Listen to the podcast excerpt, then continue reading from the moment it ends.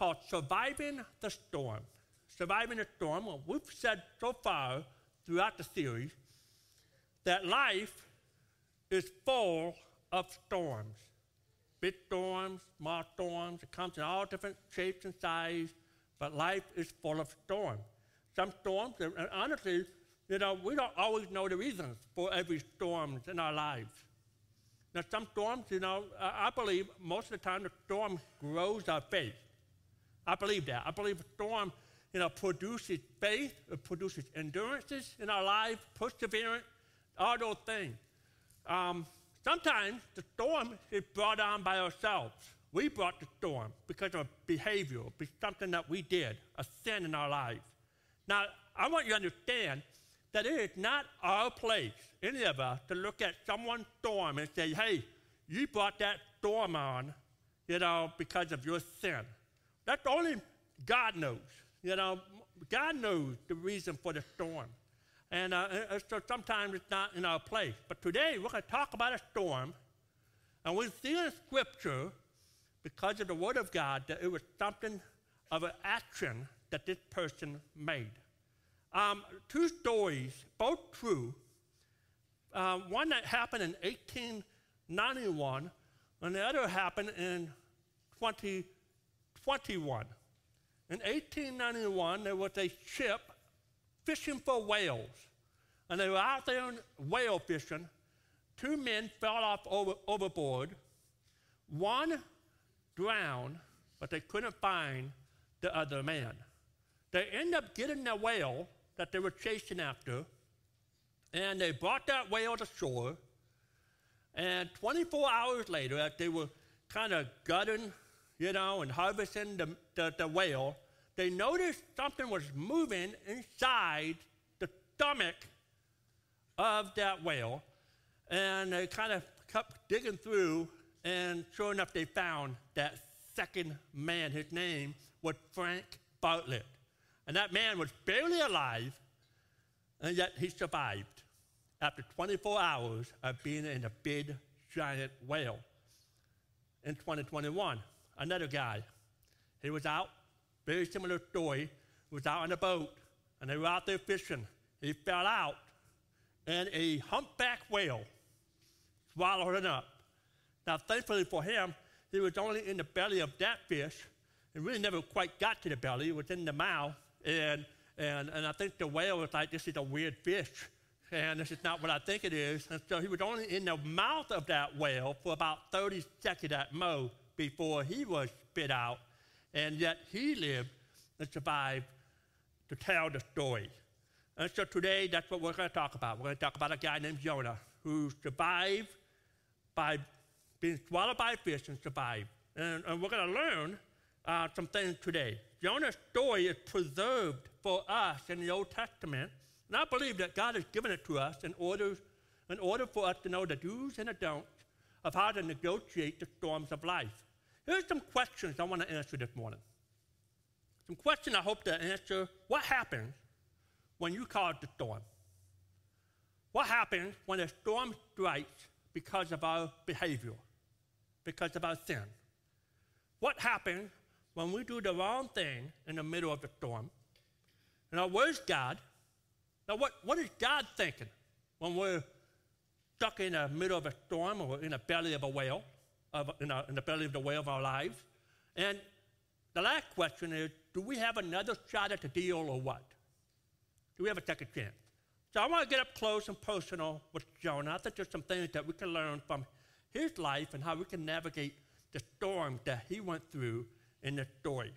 Jonah chapter 1, verse number 1, 2, and 3. The word, the, the word of the Lord came to Jonah, son of Amittai Go to the great city of Nineveh and preach against it, because its wickedness had come up before me.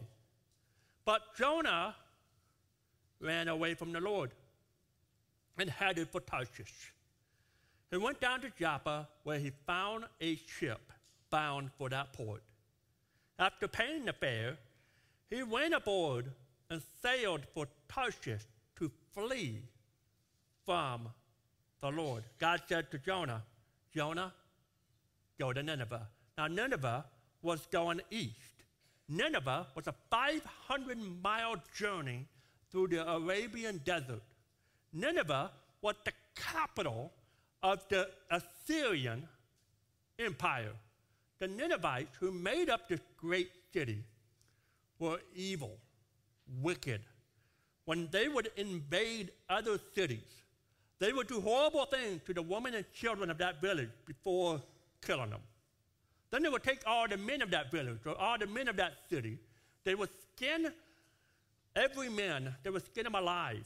And then they would bury every man in the desert, in a hot, dry, humid desert right there. They, they would bury him up to the neck. They would take the, every man's tongue, they would pull it out and put a stake in the ground and let that man just go crazy, dying of thirst. It was a horrible, horrible, slow death for every man. And finally, when they would die, the, the Ninevite or the Assyrian, they would take every uh, man and they would take their head off and they would stack a big giant pile of head, a pyramid, so to speak, right outside the city gates. And with a message to everybody that was walking by hey, the, the, the Assyrians showed up. We were here, and you don't want to mess with us. It was a powerful, dangerous message. And every country, including the Israelites, were afraid. They hated the Assyrian Empire. And so you understand when God tapped his man on the shoulder, and God said, Jonah, I want you to go to Nineveh. I'll give you the resources. I'll give you the power to preach my word. But I want you to go to that city. And I'm sure Jonah freaked out. I'm sure Jonah thought, Nineveh, you know, uh, 1,500 guard towers. Nineveh, walls 100 feet thick. Nineveh that just hates anybody that's not of their tribe. I don't want to go. I don't want to have any part of Nineveh. And God said, go. By the way, when God tells, tells us to go, we go. You go. And so God said, go. Jonah says, no. God said, hey, I want you to go east. Jonah said, nah, I'm going west. You see, in the story here, if you're taking notes, Nineveh represents obedience. It represents obedience. Tarshish represents disobedience. Jonah did not go to Nineveh. He went toward Tarshish. Tarshish is the most remote city in the known world at that time. In other words, this is the boondock, Tarshish. This is as far as you can get away from anybody and everybody. Nineveh, obedient. Tarshish, disobedient. In God's geography, all of us here today is either going toward Nineveh, toward obedience, or we're going toward Tarshish, toward disobedience. Listen, we can't straddle one city or the other. You're either going in one direction or the other direction. Maybe today you're in the business world. You're either sailing toward Nineveh, being open, honest, you tell the truth, you live your life with integrity, or you're sailing toward Tarshish, disobedient. You know, you're receiving kickbacks. You know, you're doing those gray area details. You know, you're lying to your client.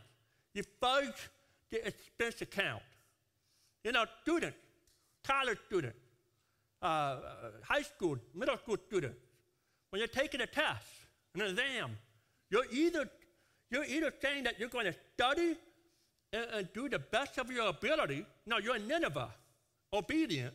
Or you're saying, wow, I've got to do good on the test. If I don't do good on the test, I don't, I don't make the basketball team. You know, or I don't pass the class. And so I'm going to do a little cheating here, and I'm going to head toward Tarshish. You see, when you and I are sailing toward Tarshish, the truth is, we're in rebellion. Rebellion. You know, uh, if you're taking notes, you got to understand that rebellion, at its core, is simply saying no to God. That's what rebellion is. It's simply that, that you're saying no to God. And here's what you need to understand. Here's what you need to understand about Jonah. Jonah is an upstanding guy. In fact, we see in 2 Kings chapter 14, it tells us that Jonah was one of Israel's premier prophets. He had a very successful ministry during one of Israel's uh, finest hours. He was considered the Billy Graham of that time period. And, and here's what I want you to understand. Sometimes we tend to evaluate our walk with God by comparing how godly we are to others. Hey, I go to church more. You know, I'm involved in more ministry. You know, I, I, I give more. You know, I, re- I pray more. I, I, I read God's word. I, I, I've read God's word through and through, you know, every year. But understand this that lordship is one of those things that if it's not absolute and total, it's not real. Not real. You see, you're never farther from God than when you're close to Him and you say no. I mean, you can look the part, you can smell the part, you can have your Jesus smile on, you can have your big Bible in your hand, and you can look like you've got it all put together, and yet you can still be so far from God because you're headed in your life toward Tarshish. And so the Bible said that Jonah had to go down to a little port city of Joppa. And he found a ship bound for Tarshish.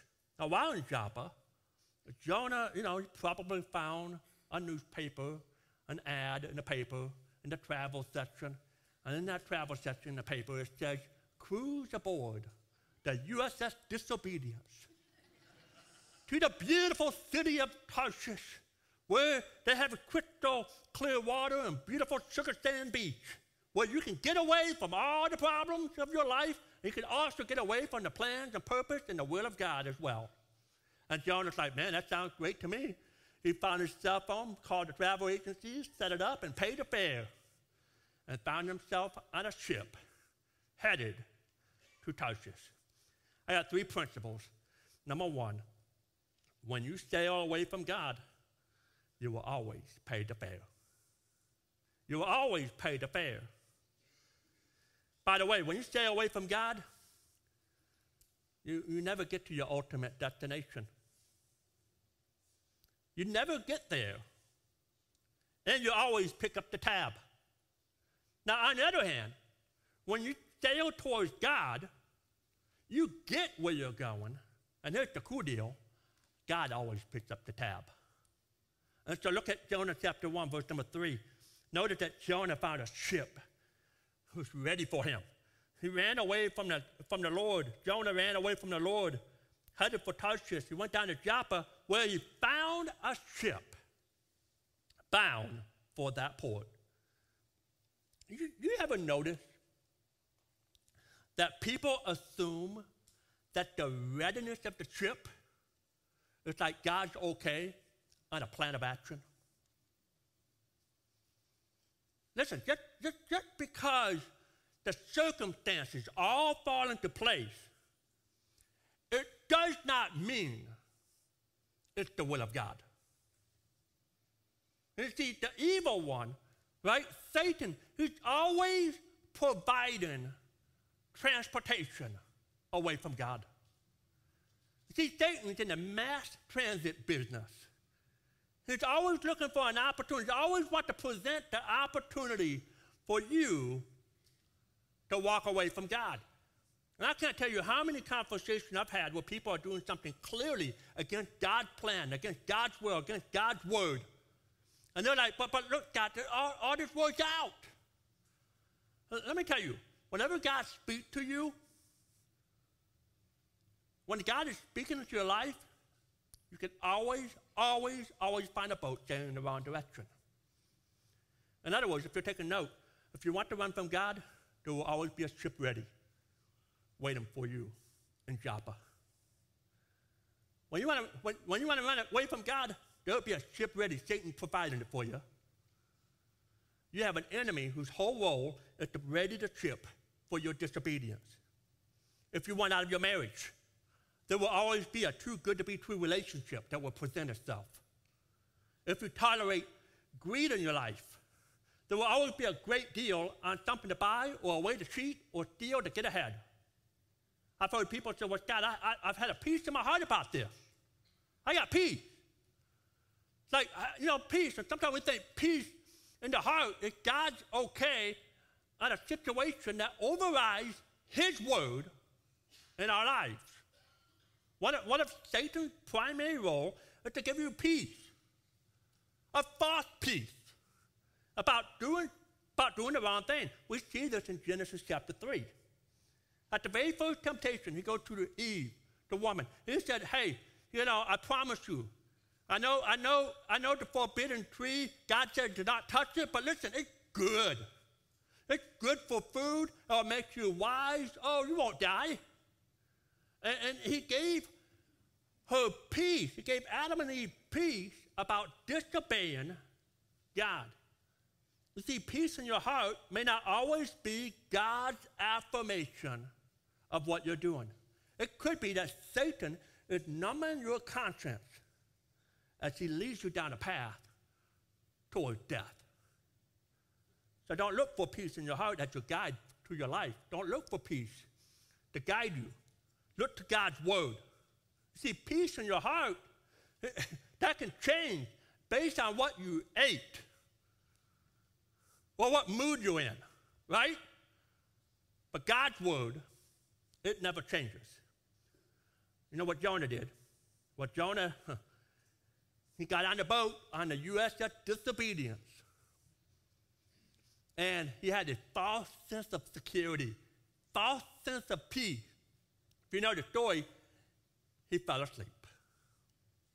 He found himself a nice little hammock down in the belly of that, belly of that ship, and he's sleeping. We continue to read in Jonah chapter 1, verse 15. They took Jonah and they threw him overboard, and the raging sea grew calm. Well, here's what happened Jonah's sleeping, everything's fine. He's just having a good time. He said, Man, I got away. I'm headed toward Tarshish. I do not have to go to Nineveh. I'm going the total opposite direction. Everything looked calm and smooth, and all of a sudden, that ship sailed right into a hurricane. And there was a storm so bad that even the sailors were freaking out. I mean, they were, they were afraid for their lives. They go down to the to the bottom of the ship and they see Jonah, he's asleep. They wake him up, you know, and they say, we're going to die. And, and, Jonah, Jonah knows. And Jonah says, oh, man, I know what's happening. I know. I know what's happening. God's coming after me. You know, hey, guys, here's what you need to do. Just throw me overboard. You throw me overboard, well, I'll be good. By the way, this, this is a, a little side note. I don't want to go chase down this rabbit trail for too long, but um, it's true, and I need to say it when you sin, when you disobey God, it's never private. It doesn't just affect you. Here we have Jonah's sin affect, affecting a, a whole entire ship. We just didn't understand that. And Jonah's like, all right, guys, just throw me overboard. The Bible says, you know, that they, that he, they threw him overboard.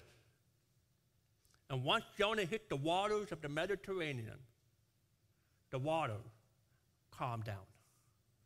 But then we see what happens next. Look at verse number 17. The Lord provided a huge fish to swallow Jonah. And Jonah was in the belly of the fish three days and three nights. I'm sure Jonah was like, man, I'm in serious, serious trouble. I'm sure at first he had no idea what hit him. I mean, it's dark, it's slimy, it smells terrible. He probably thought, man, I must have died and gone to hell. I mean, this is terrible. And then I think after a little bit of time, he realized, oh man, I ain't been swallowed by a fish. He's been swallowed up. You know, could it be that you feel like right now, you, right now, you feel like you're in the belly of a fish? Maybe you're here today and you've hit rock bottom. You feel like you've been swallowed up. The storms of life have just swallowed you up because of your behavior, your action. And, and, and you feel like, you know, you don't know where to go. You feel like you, don't even know where to turn. He says, God, I, I can really connect with Jonah. I just feel like I, I, I'm eaten up by a situation in my life. You see, remember, Jonah brought this deal upon himself, right? He brought this on. And when you run from God, listen, you always pay the cost. You always pay the fare. And some of you right now, you, you're in the belly of a fish. God has caused a storm, and this problem, this storm has swallowed you up. Now, before we go to the next point, let me ask you a few questions. Are you headed in the wrong direction? Are you on the wrong ship? Is there an area in your life where you are saying no to God when you ought to be saying yes to God? And if that's you this morning, I want you to hear me. I want you to understand that there is a loving, loving God waiting on you. He wants to bring you full circle back to himself. That's why he sent his only son, Jesus, 2,000 years ago. That's why he sent him here to let every fugitive, to know, let them know that there is a way home, that there is a way back, that you can get there, and here's the way to get there. You've got a choice. You can either keep being a running man like Jonah, or you can turn around and run back to God. I want you to understand, and we see this on all throughout the book of Jonah. We actually see this throughout the entire scripture. That our God, if you're taking note, our God is the God who is chasing you down because he is desperate for you. We have a God who is in love with you. Man, I love that we sing that song, Oh, how he loves. Loves you so much. He's desperate for you. And he'll do whatever it takes whatever it takes to get you uh, to turn around on the path of sin, on the path of death, so that you can experience life and life in abundance in Him. It's desperate for you. Let's look at the second point. When you stay away from God, you become fish bait. You become fish bait. You know, I felt, I felt like fish bait before. Haven't you? I've run from God. I've brought a storm, a storm on myself. I've done the overboard thing. I've done all that. You see, Jonah, he, he has become, he became human fish bait. He's inside the belly of a whale. Jonah has hit rock bottom. There's, but there's hope for him, right? There's hope. From there, you know, Jonah has no place to go but up. But we can all relate because we've all been there. We've all have. Maybe today you're here this morning and your marriage has hit rock bottom. Your marriage is in the belly of a whale. You were once so in love, and now you wonder what went wrong. You want to know what went wrong. How did it change so fast? Maybe, maybe you, had, you have a dream that's in the belly of a.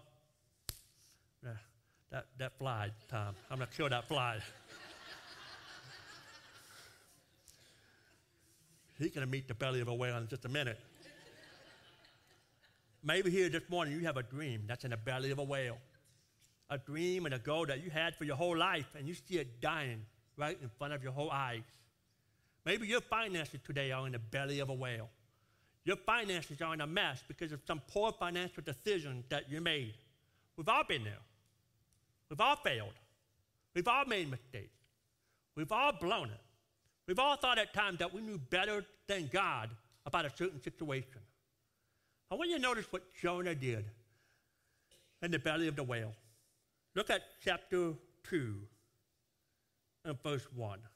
From inside the fish, Jonah prayed to the Lord his God.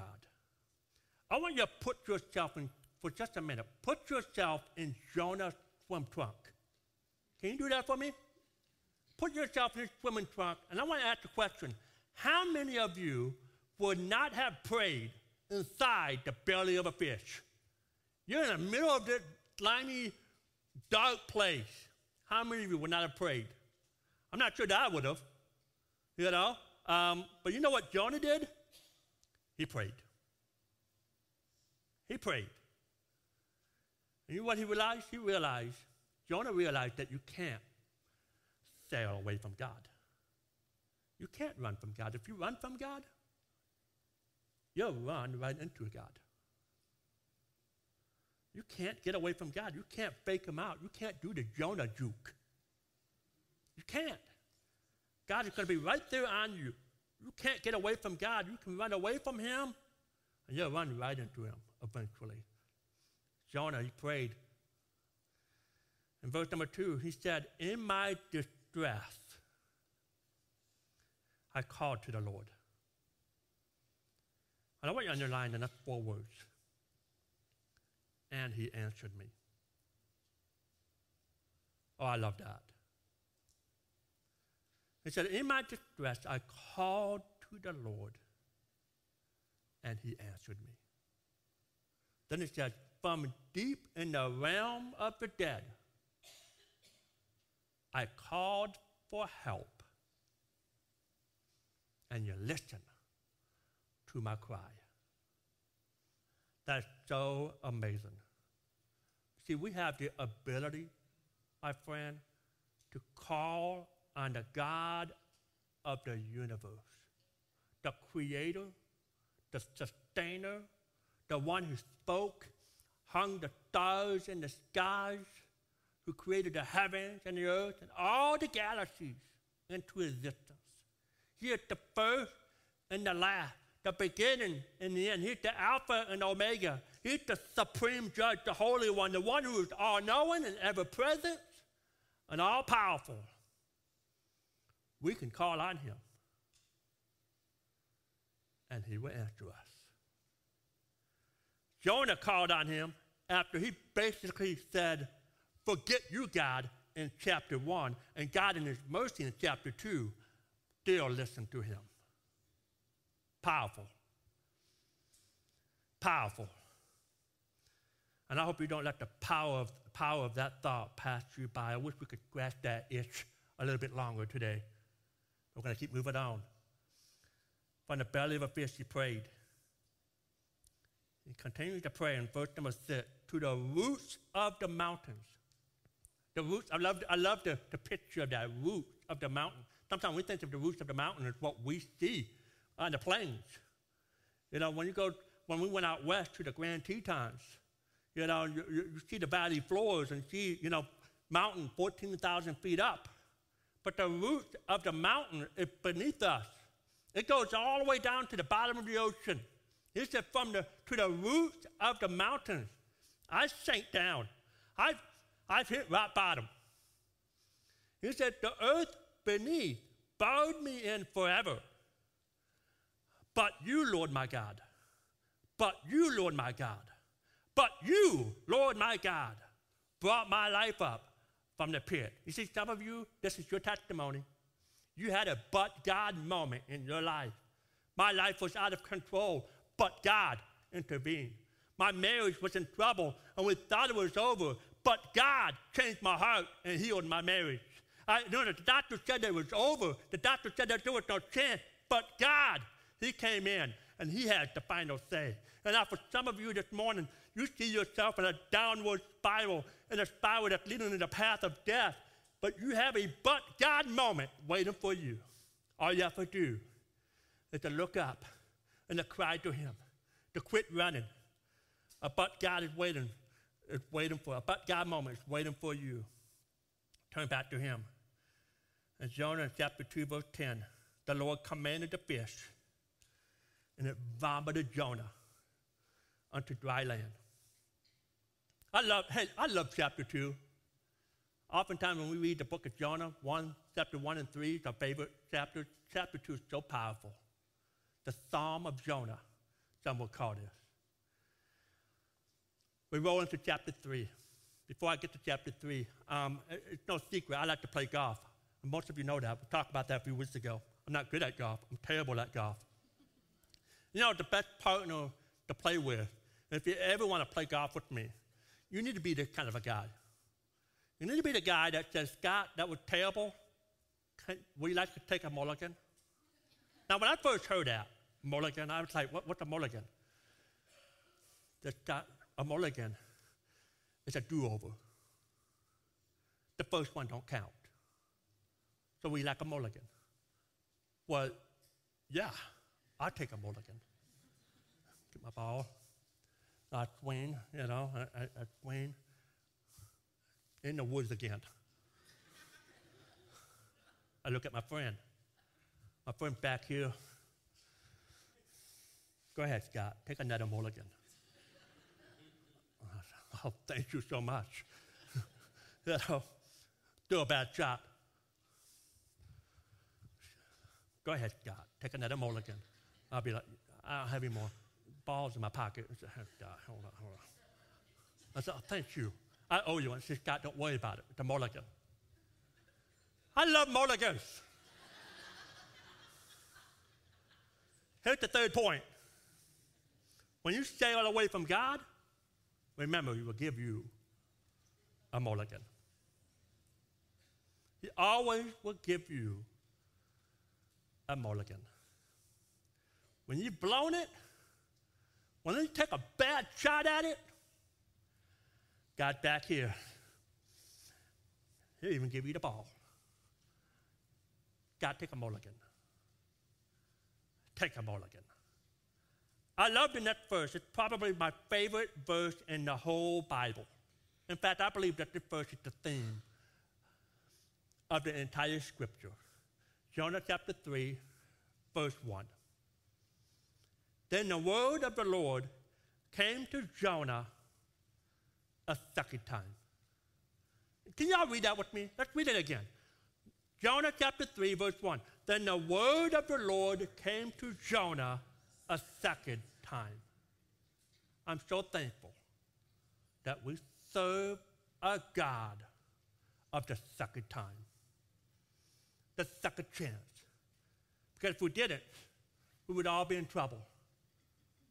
We would be in serious trouble. Jonah turned from his sin. He turned from Tarshish toward Nineveh. He repented. The word repent means to do a 180. God gave him a mulligan. And Jonah went back to Nineveh towards obedience. In a way, he jumped off the USS Disobedient, hop on a new boat, a new ship called the USS Mulligan, and found himself sailing toward Nineveh. He walked into Nineveh, and I bet you anything, they smelled him coming a mile away. He had been in the belly of a fish for three days and three nights. He was probably sporting that gastric juice tan. Hair looked a little white, maybe a little zombie-ish looking. And, and, and, the Bible said that he went through the city of Nineveh. It took him three days to walk through the city. And he preached one simple message, eight words long. We see it in Jonah chapter 3, verse 4. 40 more days, and Nineveh will be overthrown. Uh, I don't know. That's a, to me, that's not the more compassionate message. You know, it doesn't sound very Billy Grahamish. you know what I'm saying? 40 more days. You better shape up or you're out. I mean, that's kind of how I talk with my kids sometimes. So, one, hey, one more strike, kid, and you're, you're done. You know, you know, you're grounded. You know, don't, hey, um, one more, hey, hey, hey, stop. You know, you know what I'm talking about, right? You know, stop. No, don't, don't, don't, don't you do it. That's the message. That's the message. I, I think that Jonah's heart really wasn't all quite there. We, we know that because chapter 4. I think he was just like, I'm going to do the bare minimum, But we also know that salvation is not of Jonah, salvation is of the Lord. And he preached his message 40 days and will be overthrown. And the Bible says, from that message, the city, all 120,000 Ninevites, changed. They repented. Revival broke out. In fact, if you see in chapter 3, a revival that was, you know, they, they, their heart was so changed that not only did they change and put uh, ashes on their forehead and put on sackcloth and repentance and crying out to a holy God, but they also put sackcloth and ashes on their cattle and on their pets. I mean, they were serious about what took place. 40 days. You know, God's mercy, huh, God's mercy is available to everybody. It doesn't matter if you have a life of uh, a, Ninevite, God's mercy is available. Here's the other thing to understand in there is that God's mercy is limited. 40 days. A friend, you're running from God. God's mercy is available, but limited. Some of you are right now. You're on day 39. I don't know. God knows. Turn around. Don't wait. These people on day one, we're not waiting until day 39. We're turning around. And God gave not only Jonah a mulligan, He gave the city of Nineveh a mulligan as well. Three men. If you want to write them down, you can. Three guys Moses, David, Peter. Three mulligan men. Three mulligan men. Moses had the Ten Commandments written for him, got mad, smashed them to the ground. God gave him a mulligan. David committed adultery, had his girl's husband killed, but God gave him a mulligan. Peter denied Jesus not once, not twice, but three times in a few hours. But God gave him a mulligan. They all had a but God moment. And for some of you here today, there's a but God moment waiting for you. Will you receive the mulligan? Will you accept the mulligan? So the question is, which way are you sailing? Are you on the USS Disobedience headed toward Tarshish? Or are you on board the USS Mulligan headed toward Nineveh? Living in grace. When you're living toward obedience, I promise you, you're not going to get seasick. God will take you to the place that He wants to take you in ways that we could never do on our own to accomplish His perfect will. Our Heavenly Father, we thank you for today. We thank you for the, the powerful story of Jonah. And oftentimes we look at Jonah and we, we, we look at all the things he did wrong. But God, help us to see that we're all Jonah too. That there's Jonah in me, there's Jonah in every one of us. And some of us, we're, we're headed toward the, wrong direction. We're sailing toward, toward Tarshish, disobedience. We're saying no to you when we should be saying yes. And so, God, I pray that we will turn it around and go after you, to go after obedience. God, help us to understand that you're not finished with any one of us, no matter how far we might be.